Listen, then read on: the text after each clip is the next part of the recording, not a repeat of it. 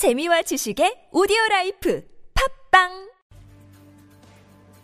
K2 흑표 전차는 능동 방어 장비 APS 등의 도움을 빌릴 경우 전방위적으로 미국이나 유럽의 60톤급 전차들에 견줄 만한 강력한 방어력을 갖춘 것으로 추정되고 있습니다. K2 흑표 전차는 포탑의 높이를 최대한 낮춰 적의 포격에 피탄될 확률을 최대한 줄이고 장갑의 두께를 두껍게 만들기 용이하도록 설계되어 있는데요. K2 흑표 전차는 모듈식 복합 장갑과 더불어 활성, 비활성 반응 장갑을 사용해 구조상 취약할 수밖에 없는 측면 장갑과 상부 장갑의 방어력을 높였습니다. K2 흑표 전차는 전면 장갑의 경우 자신의 주포인 55 구경장 120mm 활강포에서 발사한 K279 날개 안정 분리 철갑탄을 막아내는 방어력을 실제 실험에서 보였는데 이를 통해 약 800mm에서 850mm급의 관통력을 전면에서 방어해내는 수준으로 평가되고 있습니다. 개발만 해놓고 장착하지는 않아서 문제지만 하드킬 방식의 APS 장비인 KAPS를 탑재할 경우 미국제 M1 에이브람스 전차를 박살낸 적도 있는 러시아제 9K135 코넷급의 대전차 미사일도 최소 한 번 이상은 막아낼 것으로 평가됩니다. 현재 K2표 전차에는 소프트킬 방식의 APS 장비만 장착되어 있는데 이를 통해 적의 대전차 미사일을 감지하고 연막탄을 발사하면서 회피 기동을 수행하는 것이 가능합니다. 영상을 재밌게 보셨다면 구독, 좋아요,